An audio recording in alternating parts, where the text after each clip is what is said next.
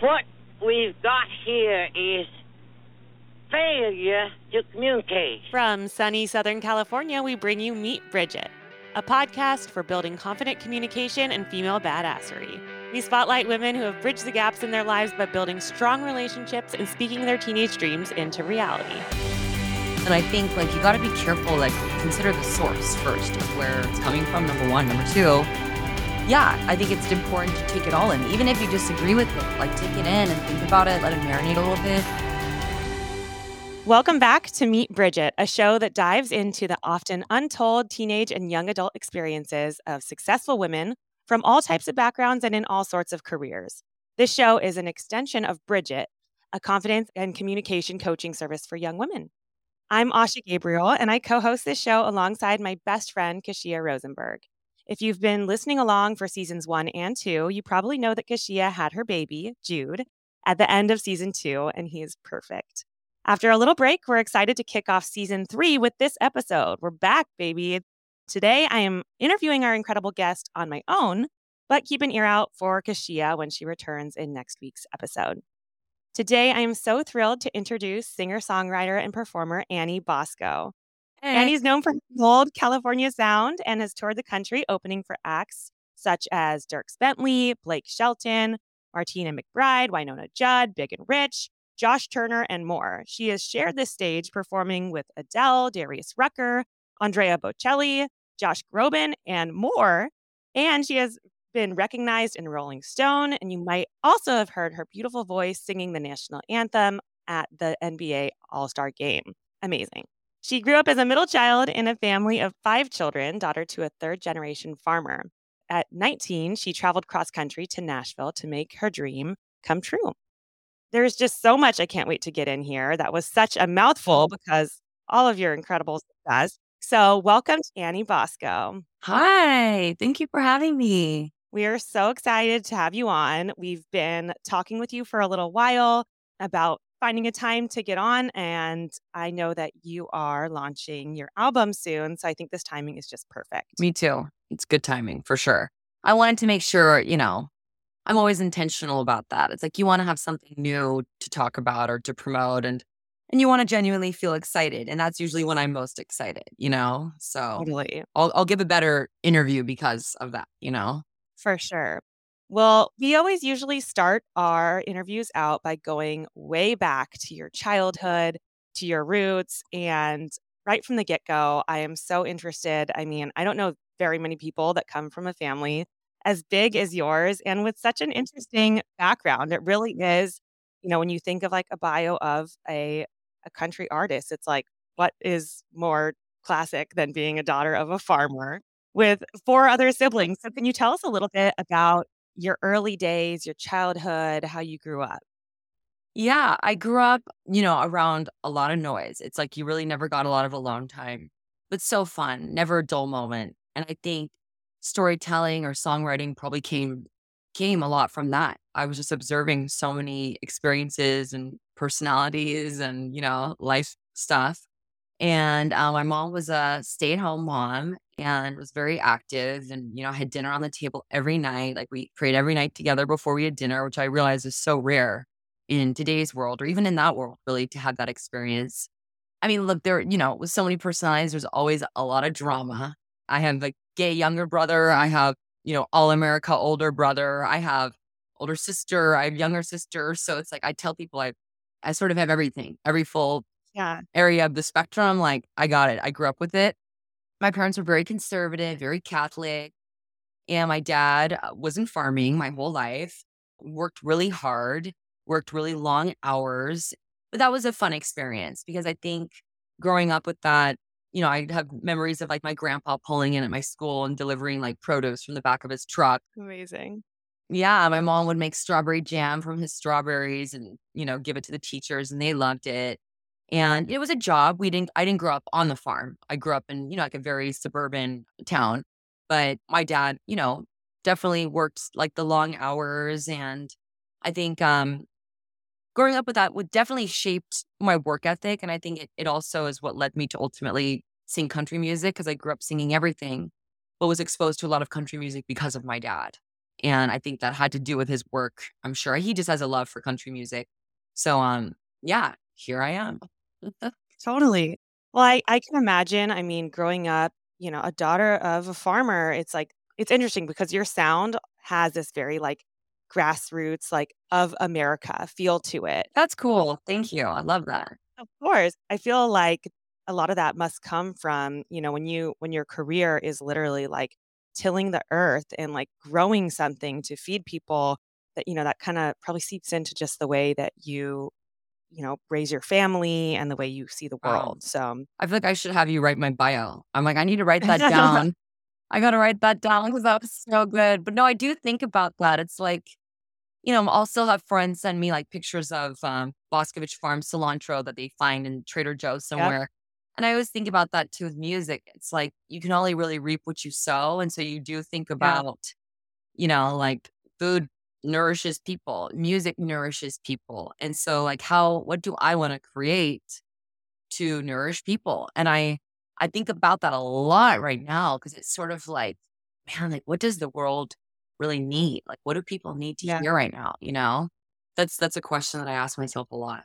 Well, it's interesting with music too. I think about this all the time. I love music, but it's like when you put a song out there, you really like you put it out, but you don't really know where like the end listener is, where no. they're at when they're listening to their, your music, yeah. how it might affect them. And when you kind of think of like the food production too, it's like you harvest it, you put your best into the season and picking it and packaging it, and then it goes off and it, you know, it will take care of people and they'll use it how they will. So I just think that there's something so, um, I mean, it's like immortal with music, yeah. especially like fruit, everything has a season, but totally. You know, the music you're putting out now, like, you know, your great granddaughter could be, you know, listening to it with her friends. I, I think about that. I think about that all the time. It's so true. Yeah. And you do put a lot of weight on it because you're like, oh, I want it to succeed. And what if it doesn't? And I want enough people to hear it. But then I can also stand in my own way when I think too much about that because I think you got to just do your best and then put it out and then sort of let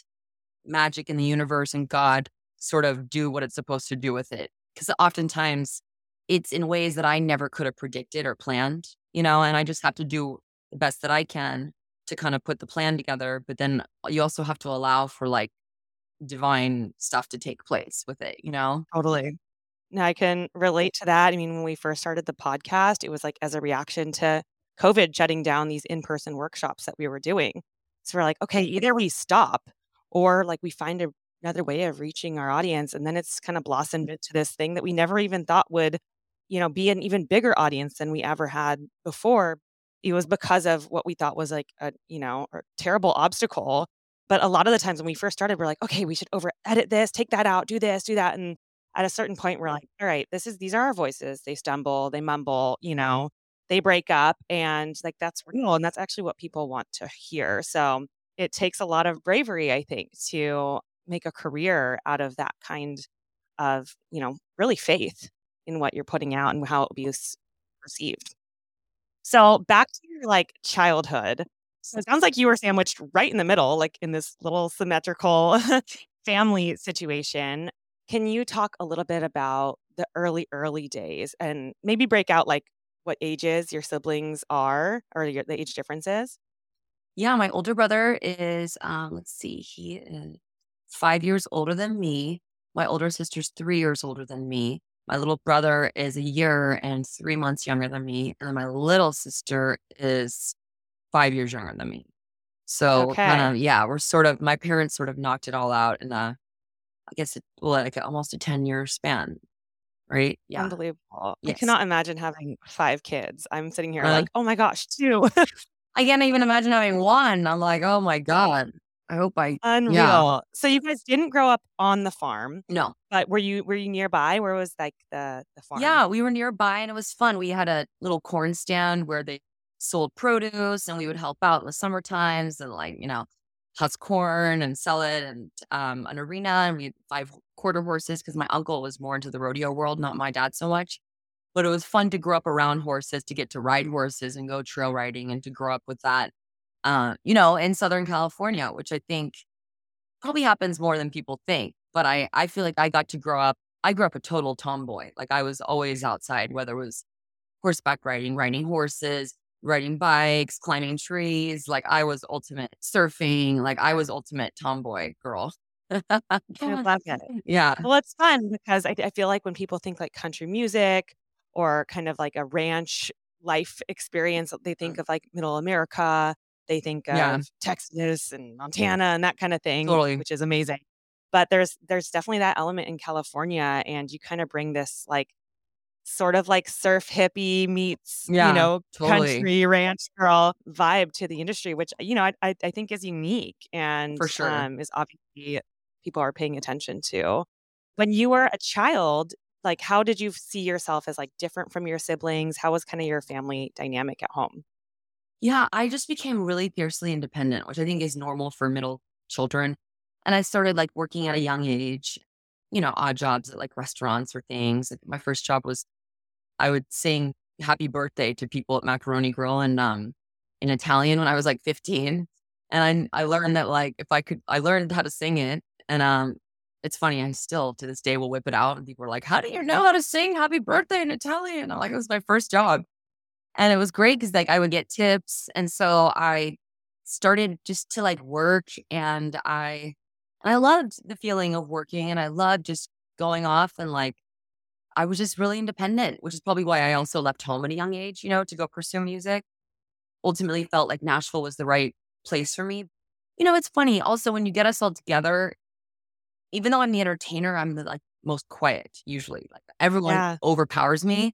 So I think it's shocking because people see me on stage and they're like, oh, wow, she's doing this. But really I'm like the quiet one and like they all talk over me. Which is fine. I don't care. I actually, I enjoy it because I don't need to be like the center of attention. I don't even like being the center of attention, honestly, in like social settings.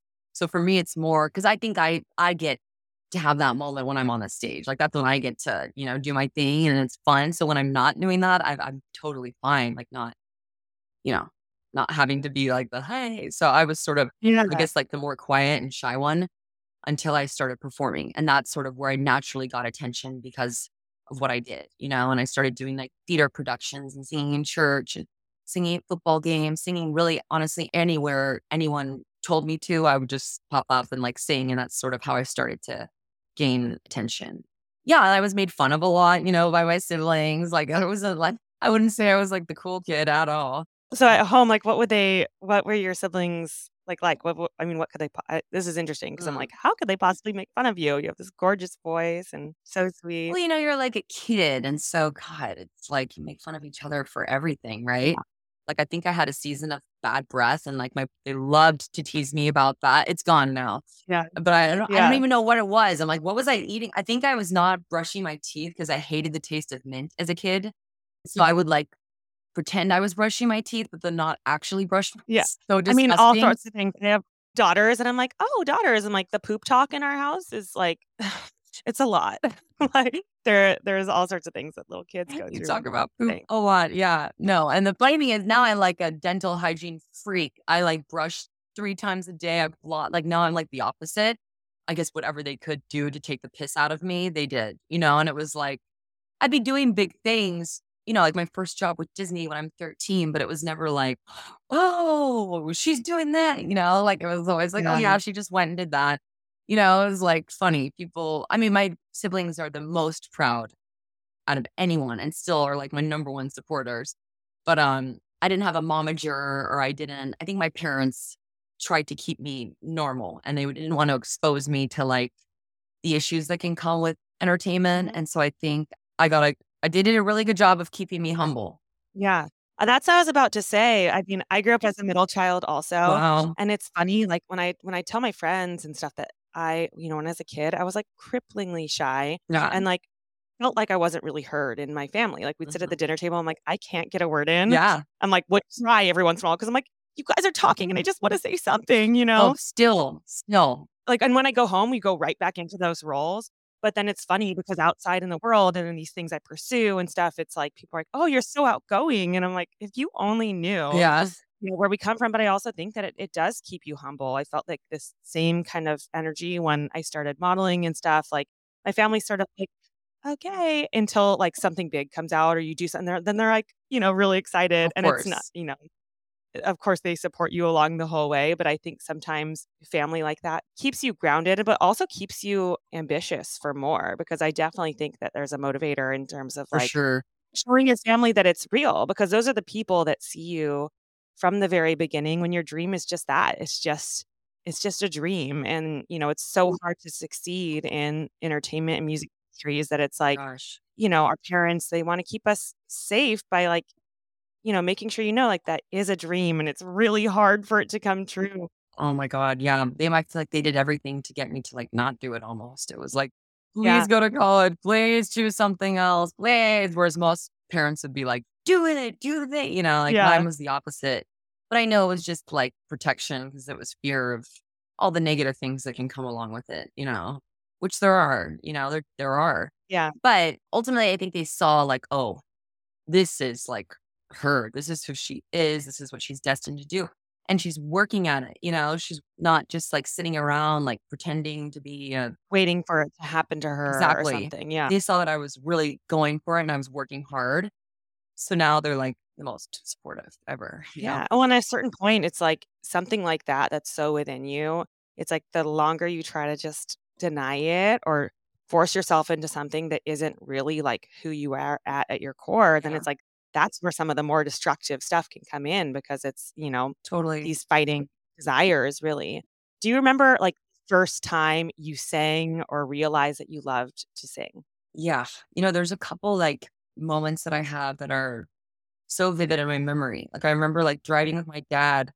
I think, you know, on weekends sometimes he would go just like drive through the fields to look at them and to like, or go, you know, stop at a market to like go to the produce aisle or whatever. I remember driving with him somewhere and hearing Crazy by Patsy Cline for the first time. And he was like, this is the best singer. You need to learn from her. It's like, that was a moment where I was like, oh, and I just remember like this voice grabbing me, you know, through the speaker. It was like, just grabbed my soul. Remember that. And I remember when I was five, I sang Over the Rainbow at my great grandmother's funeral. And that song really spoke to me. And, you know, I have very little recollection of it, but, you know, I do remember it happening. And I remember the feeling of people being like, oh my God, like this voice just came out of this little thing, you know, and I was so young. And I think about it now, like to be five and singing in front of people, like, and I was shy. So that was like shocking that I actually did that. Because when, when people would come over and my parents would ask me to sing for people, I would usually sing behind a plant. He joked, I was like a mm-hmm. singing plant. I was like, oh, you know, behind a plant. Or it was under a table because I was so nervous. I was like, I couldn't have people look at me and I would just sing. And so when I was five and then I was thirteen and I got the job with Disney, like that's when I realized, okay, I maybe I could actually do this as a career. Because prior to then, I didn't really see any way of, it was just a dream. But I was like, I don't know how to make yeah. this an actual career, you know, as a professional.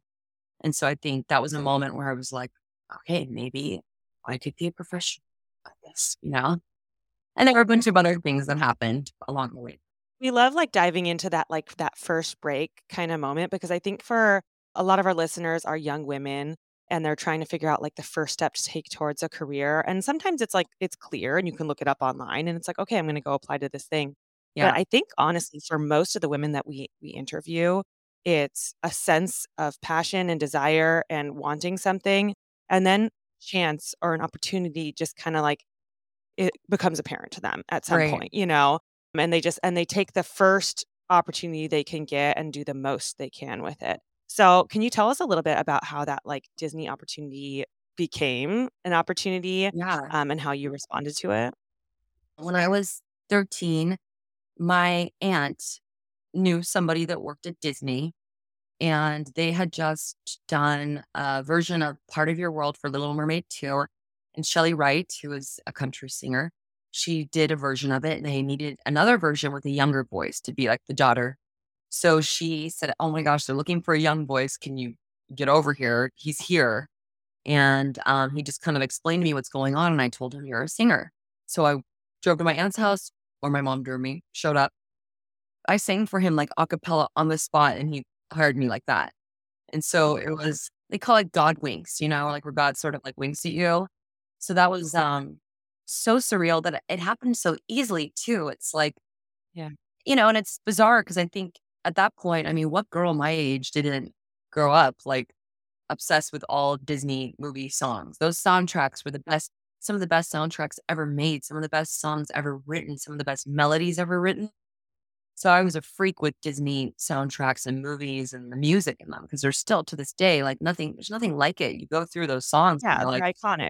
Oh my God. Yeah, and exactly. And songs that will be around forever. I think that was major for me. And uh, I got to go, you know, to Burbank and the major studio and like go, go in a studio for the first time and put headphones on. And my mom goes, I'll never forget it. You put a pencil in your hair, you took your shoes off, and then you just like ripped, you know? And I, I don't, yeah. and it was so, so cool and so surreal for it to be Disney, because that was something that I had, you know, grown up loving. So that was one. And another one was when I was in my teens, I think it was like sixteen or seventeen, I was able to meet producer David Foster through the Gretzky family, because I had gotten to know their daughter was in music. So I was able to show up at David's studio and meet him, and you know, I was like, what do you do? And I, well, I, I sing. And he said, sing for me. And it's okay, well, what do you, what would you like me to sing? He's like, how about The Power of Love, Celine Dion? And I'm like, big song, you know? And so he, casual, like, how about Celine Dion? And you're like, sure. Well, because like that's, you know, he produced all those big singers. Yeah. He like hits the instrumental track version. I'm singing it in the studio, and I think I did good. I did okay. I don't think, I don't know that I like nailed it. I walked outside. He was having someone else singing. He was auditioning for a singer for a show, for a show he was doing. And, mm-hmm. um, and so he was having other singers sing, and I'm outside, and I called my mom, and I'm like, I did The Power of Love. I don't know if it was good. I don't, I don't know. It was okay. I might have. I didn't nail it. I didn't totally flunk it, and it wasn't totally a piece of shit, but it wasn't the best thing ever. And I don't know. And she was like, well, did you tell him you sing I Will Always Love You? He produced I Will Always Love You for Whitney Houston, The Bodyguard. And I'm like, oh, God. Yeah, I should. I should tell him. You're right. Okay. So I walked back in, and I'm like, and also I can sing the Bodyguard song. And yeah. And so anyways, he, uh, had me sing it a cappella, no music, and like a week later, I'm singing on stage with Celine Dion. And it was just like one of those moments where you're just going, how is this even real? Like, how, what is my life? How did this happen? And it just felt like a dream. And I have small little glimpses of it, but I think that was also so defining, because it was also, you know, being around the greats and legends and learning from them, and just how they work, their work ethic, how they carry themselves. And meeting Celine Dion was so huge. I just grew up idolizing her and seeing what an amazing person she was, you know, and how she greeted every security guard she walked past, how she treated everyone, like little people. It was, and I just think that's who she is. It's not even really calculated. Yeah. That's just who she is. She grew up one of twelve kids, you know, and very humble beginnings. And Renee was amazing. He brought my mom out into the audience to watch me sing center audias. And so that was such a great experience, because it was like, okay, you know, here's the best in the world who happens to also be the nicest in the world. Like, I'm in yeah. the dressing room, and she's like, hold my baby. And I'm holding her baby. And, you know, that's just who she is. Just so unpretentious, so unpretentious, not, not even an ounce of diva attitude, yet the biggest diva singer in the world, you know? And so that was so inspiring. And also, okay, like, maybe I really can do this, and God is sending me these opportunities to show me something, you know? Well, and what I'm hearing too is that, like, you, when you get these opportunities, if you were to respond like, oh, I'm not ready, or like, can I get back to you in like, you know, a few days and prepare something, or like just doubted yourself in any capacity, when you have those opportunities, like, they'll just pass. You know, but it seems like b- for both of those settings, for, you know, the Little Mermaid thing where you're like, okay, let's just go. Like, I'll go over there and, and just sing right in front of him, you know, and with David Foster, even, even to say like, this is my opportunity, and I want to make sure that he heard me, you know, and, and recognizes what I can do, and to yeah. go back and be like, let me try again, is bold. And I think that for a lot of people, especially in creative careers, you know, it's difficult to call yourself something when you don't think that you have like proven it yet, or done something that merits, you know, the title of saying like, I am a singer, yeah. you know, or whatever it might be. I'm an actor, I'm a podcaster, I'm something. And it's funny, because I think especially for people who come from humble backgrounds or big families, or, you know, are just humble people, it's like there, you never quite feel like you have all the credentials to, yeah. you know, it's like you made it. You probably, and I, it's interesting because I've met some very successful creatives that are like, they don't believe that they've made it, even though like all the successes have like racked up. Right. Like, there's still so much yeah. to do.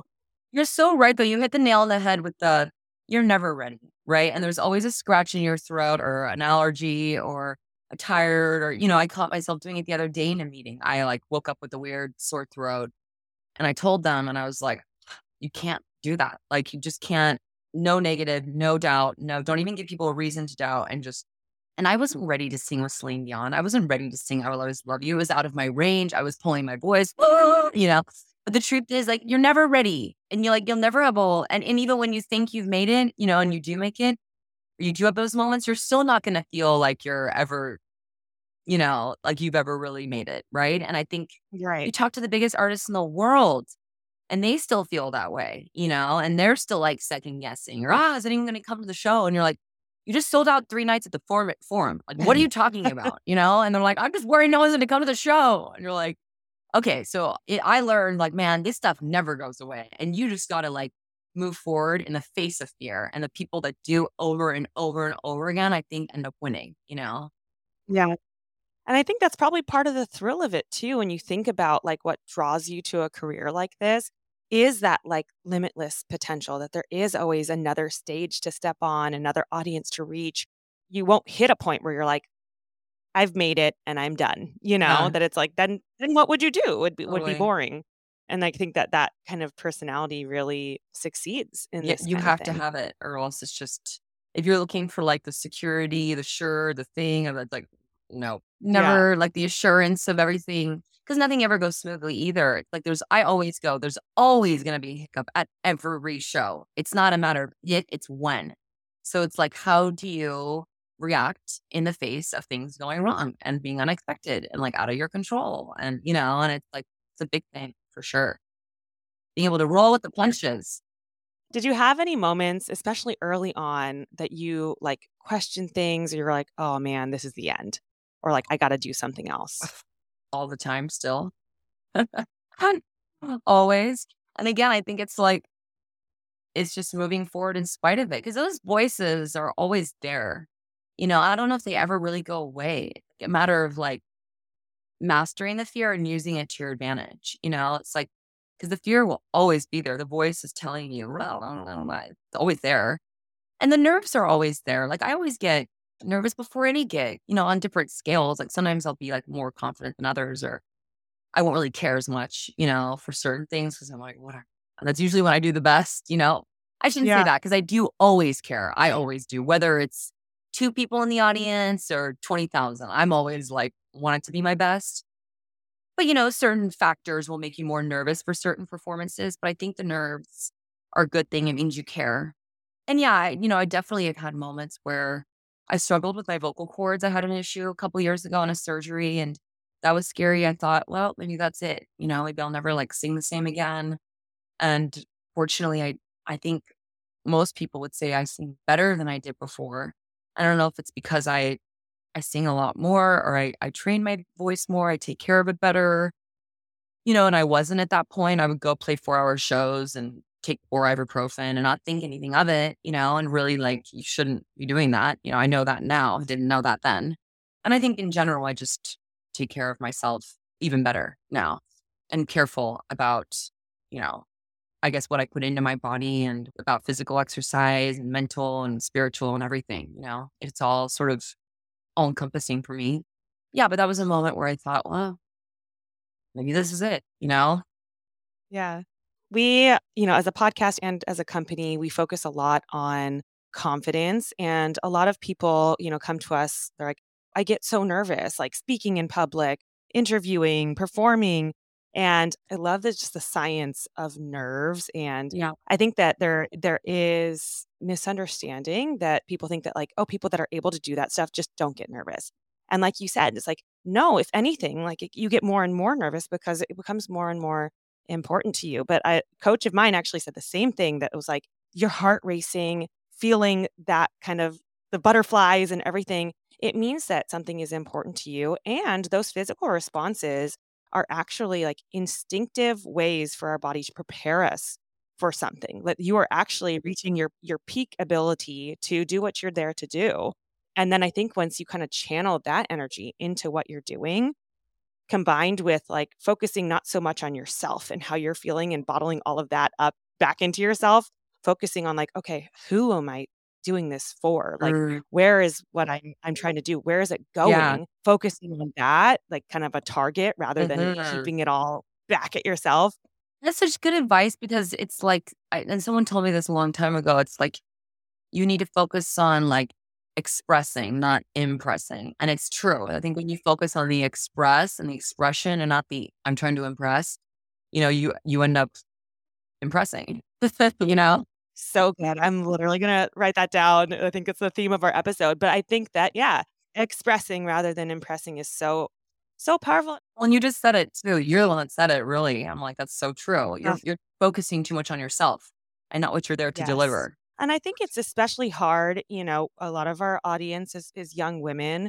And, you know, the reality, I mean, for young and old women and men right now, it's like we're in this stage of culture where everyone has profiles and putting out content. And it's all about like, put it out there. And I think it can be It's powerful because it's a way of reaching a lot of people. And if what you're creating and stuff is really with the intention of like getting to people with value or whatever you're putting out there, then it does usually get like taken really well. But it can also lead to like, oh, but like, what should I, you, the, the self-editing process is that like impressing energy rather than expressing, where it's like, okay, is this good enough? Like, should I do what this person's doing? What are people going to think about this? It can be really just intimidating and damaging too. Yeah, no, and I, my biggest issue is probably just caring too much what people think, you know? And it's like mm-hmm. the curse of death as an artist, really, because, oh my God, when you open yourself up to the opinion committee, especially with like industry people, oh, mm-hmm. it's gonna be, you gotta end this. It's just like, it's endless. And it's good to take it all in, but also like, you gotta realize these people are wrong a lot too. And I've had like, big producers or writers or executives say, oh my God, I passed on this. Oh, I told them not to record this song. It was the biggest song of their career. So I think like you need to also remember it's all still kind of a guessing game. And at the end of the day, like take it with a grain of salt, but also don't go against your gut. If your gut's telling you something, it's like you've got to really tune in and listen to that, you know? Don't underestimate the power of the gut instinct because it's there for a reason. Such a good point. I'm interested, I'm sure as a performer, you have received critique or feedback, you know, at certain points in your career. How have you managed that? Has there been feedback that you had have had to incorporate? And has there been other feedback where you're like, I know that's wrong? You know, I love, I'm one of those people that like loves critique, and I will, no one's going to critique critique me more than me. Trust me. Like I'll look back at videos. I'll listen back to things. I, oh my God. Before anyone gives me any critiques, like I'm like, I've already picked the whole thing apart. Don't worry. Like I already know where I could have done better. When people are like, you killed it, I'm like, no, no, no, no, no. Verse two, I did that. You know, like I'm always my harshest critic for sure. But yeah, I think it's good if you feel like the people are genuinely there to help you, you know, and they are people who you respect, who are also in the arena. You know, the Brene Brown thing. It's like, I don't want your opinion if you're not in the arena getting your ass kicked, if you're not someone who has gone out and made stuff happen. And I think like, you got to be careful, like consider the source first of where it's coming from. Number one, number two. Yeah, I think it's important to take it all in, even if you disagree with it, like take it in and think about it, let it marinate a little bit. But then ultimately, you know, you have to like go with your gut and go, uh, no, you know, I think it was, this was good or this was wrong. And I think like ultimately for me, the audience is going to be the decision makers of it, you know, at the end of the day. So it's like, we can only all guess so much. But at the end of the day, I think I am, I guess, fortunate in the sense that like I do work in a business where you have an audience that will ultimately make those decisions for you. Like with songs, you know, if I have five people at the end of a show tell me, oh, this song, wow, oh my God, move me, then okay, there's my answer. Sometimes the answers come to me through people. And I, and I really appreciate the feedback from those people because yeah. I know there's no ulterior motives. Like they have no ulterior motives. They're just people that are there to enjoy music. They love country music, or you know what I mean?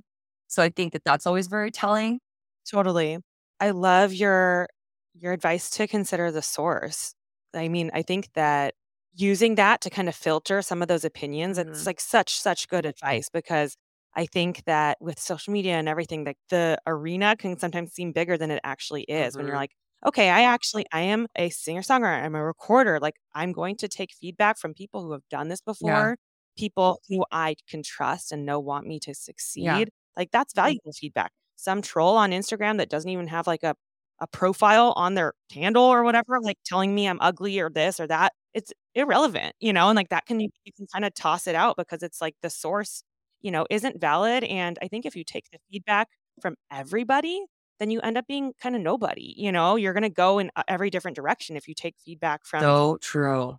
Oh my God. If you end up taking feedback from everybody, you're going to be a nobody. And that's the truth, because if you look at anyone, like Freddie Mercury, Bohemian Rhapsody, that's like an eight minute rock opera. Are you kidding me?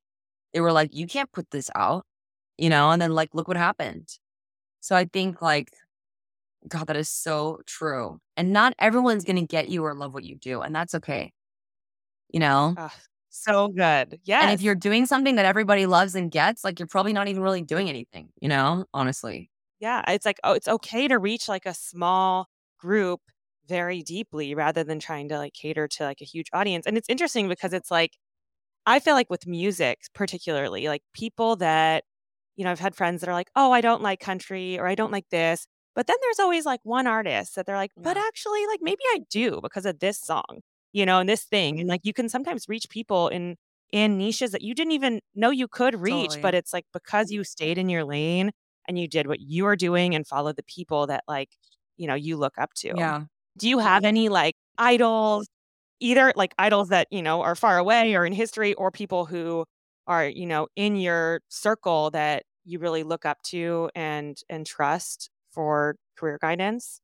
Oh gosh, yeah. As far as idols go, I mean, you know, at a young age, I like I fell in love with Shania Twain, in love, obsessed. Mm-hmm.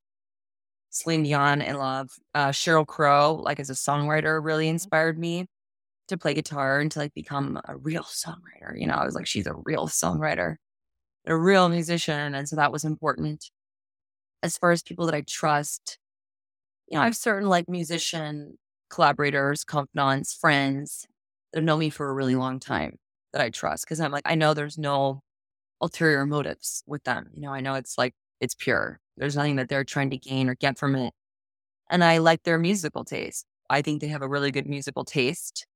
So I'll trust them on that. You know, it's like, if someone doesn't really share the same musical taste as me, then we're probably not going to get each other. And that's okay. Again, not everyone's going to get you. I think it's so important to find the thing that is you. And I'm still finding it every day. You know, that's the hardest part. You know, we're always talking about like the importance of mentors and people to kind of guide you. I've found that when someone tells you like, I see myself in you, it's usually a really good indicator that that person wants to serve you for pure interests, that it's like they they they have been where you are. And I think that's a really powerful motivator for someone who is a mentor. And it's honestly, it's what everything we do with Bridget is, that it's like, I've been, you know, a high schooler, a, a young adult that like, you know, is fighting off a lot, you know, and, and struggling. And I want to create something that like that girl that where I was, you know, would have benefited from. And I think that that's a, that's a powerful motivator for a mentor. And I, I saw, I think it was kind of recent, you were on stage, I think at an event that Amy Grant was putting on. And I'm obsessed with Amy Grant. I, we have this, Aww. like, I think it's from like nineteen ninety-eight, but there's oh like gosh. a Christmas laser disc of yeah. her and Vince Gill when they were like first we're together. like finding each other on this like Christmas. I think it's at the Grand Ole Opry. And we literally put the laser disc on and we watch it and listen to like all the, the, you know, country Christmas songs while we're decorating our tree at home. My family does. And I so I, I love her. And I had that like young, you know, vision of her always in my mind with her curly hair and her beautiful voice. And when I saw that video you posted of you and her on stage, I was like, oh my God, Nanny is like young Amy Grant. And I can only imagine, you know, that someone like that must look at you and and see like your potential and your oh my heart God, that would like made me cry thinking about that. Cause like Ugh. No, I mean, look, when people that I've worked with have said, like, you know, you remind me of, like, Sheryl Crow, or you remind me of Amy Grant, I'm like, first of all, can we talk about Amy Grant not even being a real person? Because, I mean, she radiates just pure love, acceptance, love, acceptance of everyone, of all backgrounds, like no judgment. Come as you are. This door is open for everyone. There is a seat at this table for everybody, and gives so much of herself to help people. And I just went into her in the airport like a couple weeks ago, and I was, you know, kind of going through like a stressful thing, and I was nervous. And I'm like, there she is, the angel herself. And just talking to her, you just feel like, you know, and she's so grounded. And she's gone through her stuff, no doubt. Oh my gosh, her faith is so strong that, like, when you talk to her, you just feel at peace, you know, and you feel like love, just pure love. And I really can't think of a better way to serve God, honestly, because it's like we get so bogged down with rules and things and this and that. And, well, I'm right, you're wrong, and pointing the finger and drawing lines. And here's a woman that just draws no lines and loves everyone and loves God. And so I think for her to invite me, you know, to sing at that event, and like we've become friends since, and she's sent me positive messages and positive feedback and encouragement. You know, you just like, here's someone that's mastered her craft as a songwriter, as a singer, as a communicator. Like, she just knows really how to like reach into the human soul, whether you're talking to her like this or like through music, just like master communicator of like, we'll reach into your soul and like get you.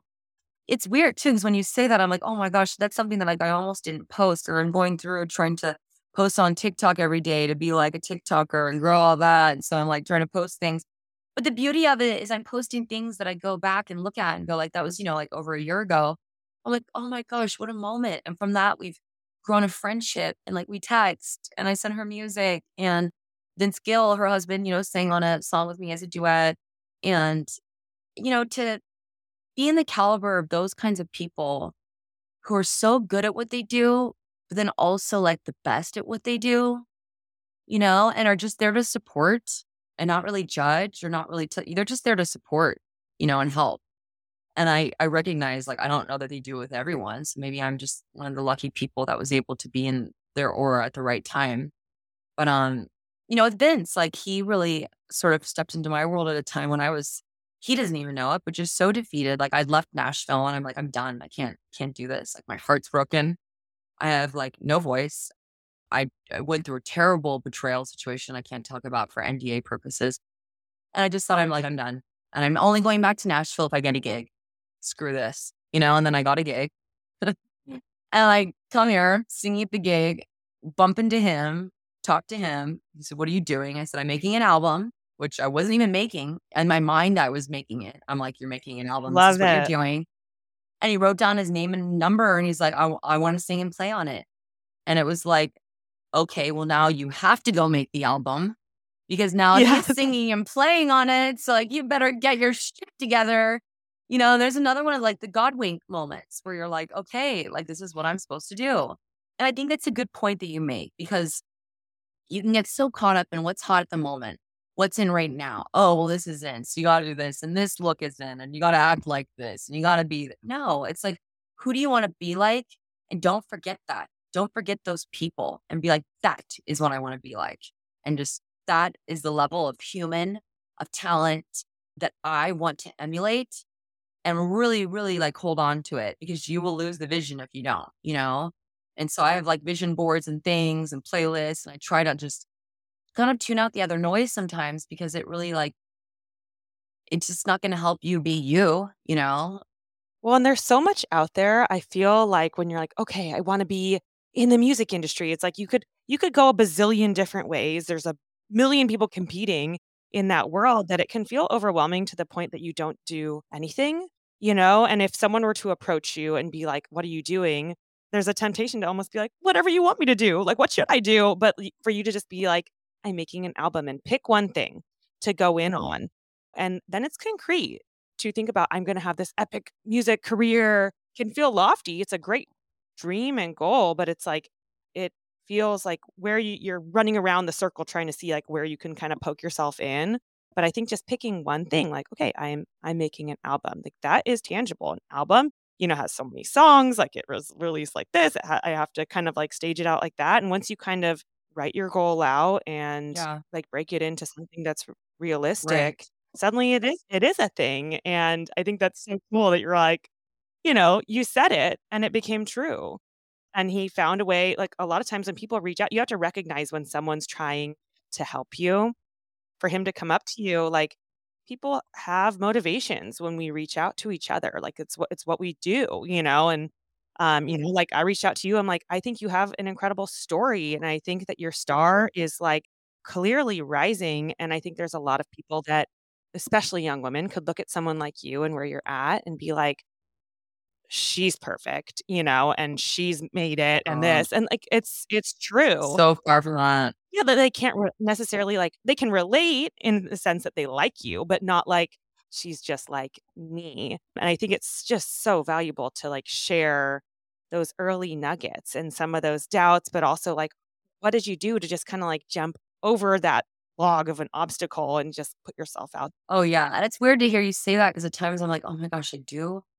People think of me that way, or do girls think of me that way and think like, oh, well, she's just perfect. She's got it all together. Cause it's like, oh, oh my God. I'm like, if they only knew that, like, first of all, my voices in my head are the worst and just all the things, you know, that I've been told. And as a woman now, like in your thirties, like that's a whole new battle of, you know, stuff that you, you know, and like, oh, well, we've heard her before, you know, it's like, and you're dealing with that. When I moved here, it's like, you got to pay your dues. You got to pay your dues. You're saying you pay your dues and like, oh, we already know about her. Yeah, she's a husband, you know? And so it's like, God, the stupid shit you have to deal with. I'm like, if people only knew, only knew. The cool thing about your music though, is you can, music is such a powerful way of like connecting with people and it's undeniable. Like you don't have to explain music. Like it just comes from you, you know, and from like the deepest parts of you. If you could use any descriptors or like explain kind of how music, like what music means to you, yeah. what would you say? Oh my gosh, music is like my lifeline, you know? Music can dictate my mood, my actions, my life. Like it actually can change my life, the trajectory of my life. Like it's that powerful. You know, like when I need to get pumped up, like before a meeting or a thing, or when I'm feeling low self-esteem, like I got that playlist, you know? Like while I am like on the floor, devastated from heartbreak, not wanting to see the light of day and wishing it would just stay dark forever. Like I have my playlist for that too, you know, and then falling in love, you have a playlist for that. It's just such a powerful tool. Yeah. It's like, it's just like a life changer, you know, for me, because it's like literally a lifesaver, a life changer, my lifeline. Like it has changed my life and it does every day. I love that. I mean, I so I like sing to my daughter every night. I am not oh, a singer. It doesn't matter though. To her, for her to hear her, your voice is so special. Yeah, awesome. it's so it's been so special to us because, and even like you know, singing to my firstborn with my second in my belly. You know, so knowing that she's like hearing my voice from within, but it's just you know we sing like the same songs every night. But I've realized like how important that is to her. And I've also had moments, you know, sometimes where I'm like just feeling like the best mom and I sing a certain way. And then I've had moments where I'm like, my baby's sick and I feel like I can't do anything about it. And my voice comes out with the same song, a different way, you know, and the voice, the, the, you know, the song has a completely almost different meaning as you hear it. I just think that it's just such an, a powerful, like emotional tool that everybody, everybody connects to in yeah. some way. Yeah. Whether you can sing or not, like that's not the point, you know, it's like your voice that you're using to, and some of my favorite artists are not the best singers, by the way, at all, but they just, they, you feel like what they're communicating. And so that's really, yeah, they're able to tap into that like emotion. Yeah. And at the end of the day, that's what it's supposed to do is evoke an emotion. Is it evoke an emotion or not? Right. Like that's the most important thing. You mentioned a little earlier about some things that you've developed to like better take care of yourself, your voice, physical body. Can you walk us through any of like those practices or routines or kind of even things like you do right before you perform? Yeah. You know, I've always been a health freak, total health nut, always. But I think as I've gotten older, I'm even like more meticulous about it and more rigid about it just because you know, as a singer, like you can't really get sick. You know, you're screwed. I had to sing in Madison Square Garden a couple months ago, and I, I got sick. So I had to do a steroid shot, and it's a whole thing. And you're like, oh, I got to do a shot. And it's just, and that's not good because that has side effects. And, you know, those things really only, you can only do them for so long. And it's like a, it's like a Band-Aid, yeah. right? I'm really, really careful about how I take care of myself because being youthful, having good energy, taking care of my voice, this is, you know, as a singer, you're not a guitar player who can go out and party and drink and like show up the next day and kill it. Like as a singer, you're like, that will affect you. You've been out talking, drinking, you know, not getting sleep, like it affects you. So I think I'm pretty rigid about that just because it sort of ups my whole performance when I am, you know, when I am on it and I'm on a program, I try to wake up, drink water. I try to juice as often as I can lately, like almost every day. I try to eat healthy food. I make almost all my own food, but I still go out and eat and I'll crush a hamburger and fries. And I'm look, I'm like, every, you know, I'm not by any means like I can't eat or, you know. Yeah. eighty twenty. Yeah. I'm like, I definitely go out and like crush really unhealthy food every once in a while.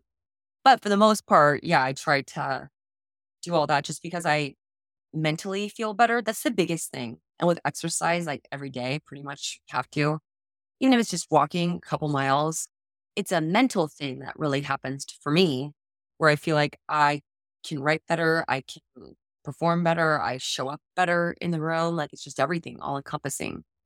So I think that, and I get a lot of song ideas too. When I go out on walks, a lot of my creative ideas were, will come from that or when I'm just outside in nature. Yeah, it's different. You know, there's different seasons for things. Right now, I'm kind of getting back into like reading more because I'm getting more into like writing and songwriting. And I think a lot of times for songwriting, so much of it is filling the well with those little nuggets, you know, and those things to help you.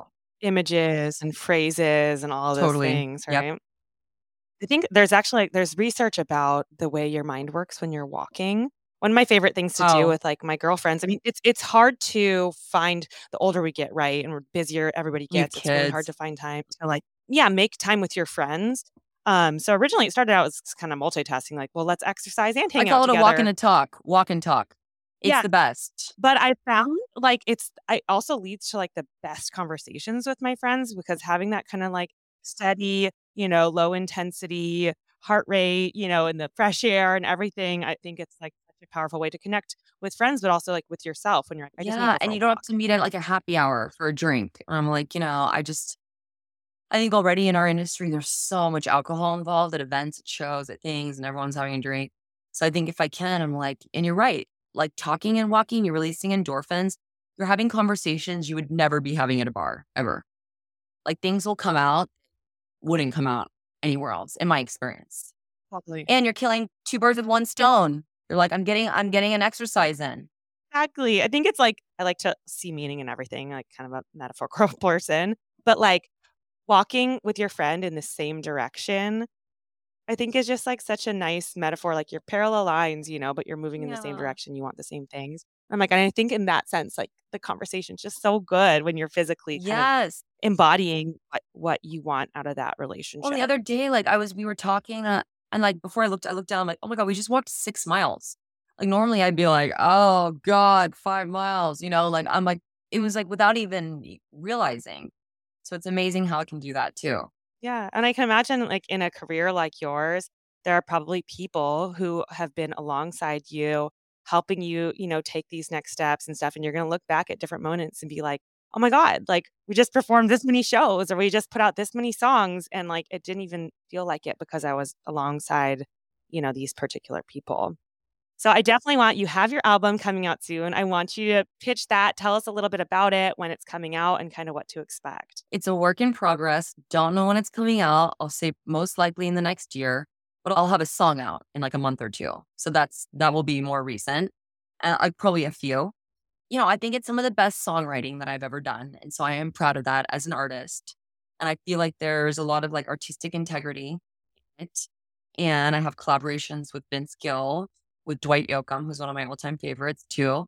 And Raul Mala, who's amazing lead singer of the Mavericks. Thematically, we're calling it the Caged Bird album, inspired by Maya Angelou, I Know Why the Caged Bird Sings, which is appropriate for, you know, pandemic, and everything that the world went through, but also what I went through, you know, not being able to sing and losing my voice. And, and so I'm excited. It's nerve-wracking. It's exciting. And I do think there's something on it for everyone.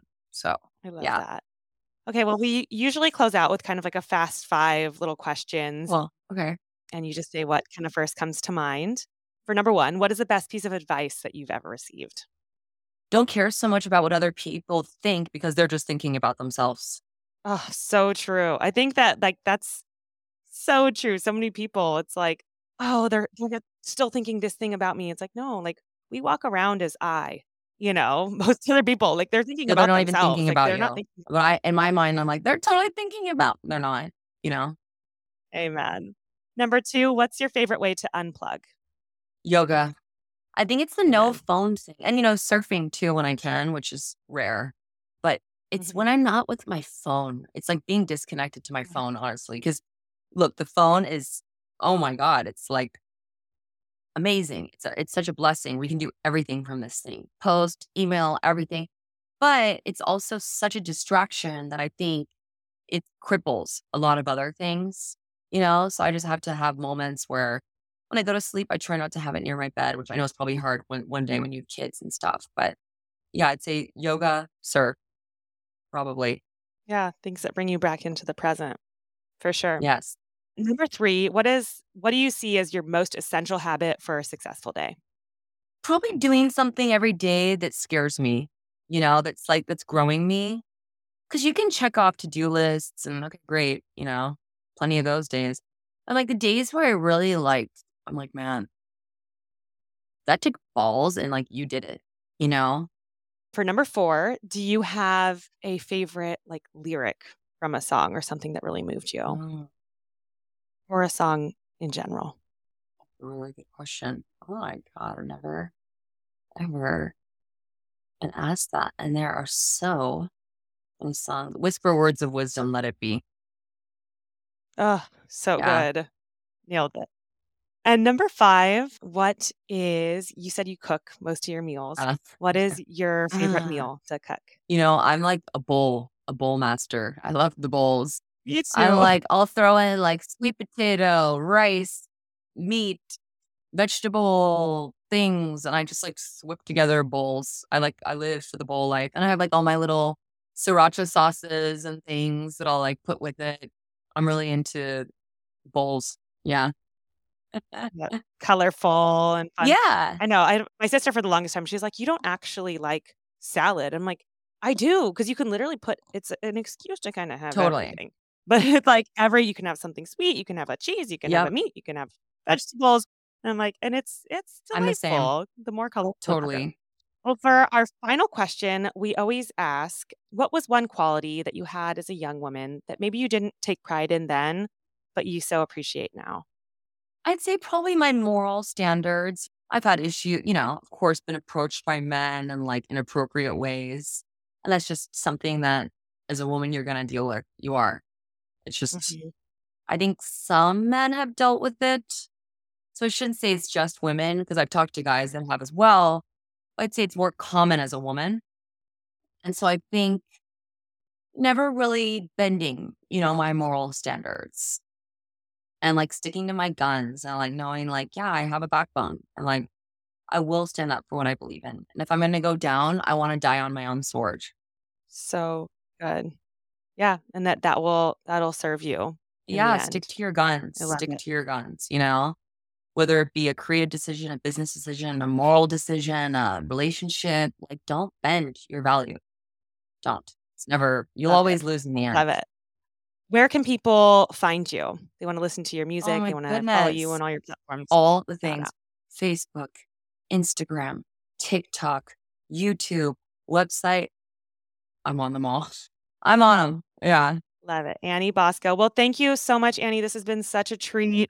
Can't wait for your story to reach our audience and to continue just watching you do your thing and thrive. Your star is rising, as I said before. And thank you. Thank you again. For thank you so much. I really appreciate it. I've had such a good time. And I've learned, I have learned so much in this past hour. So thank you. Likewise. All right. Talk All to right. you soon. Thanks, Annie. And that's our show. If you liked what you heard today, please like, subscribe to, follow, and share Meet Bridget with your circle. The best way to help our work here is to rate and review our podcast. We're listening and constantly working to build something helpful for you. Catch you next time. Did you have an awesome time? Did you drink awesome shooters and listen to awesome music and then just sit around and soak up each other's awesome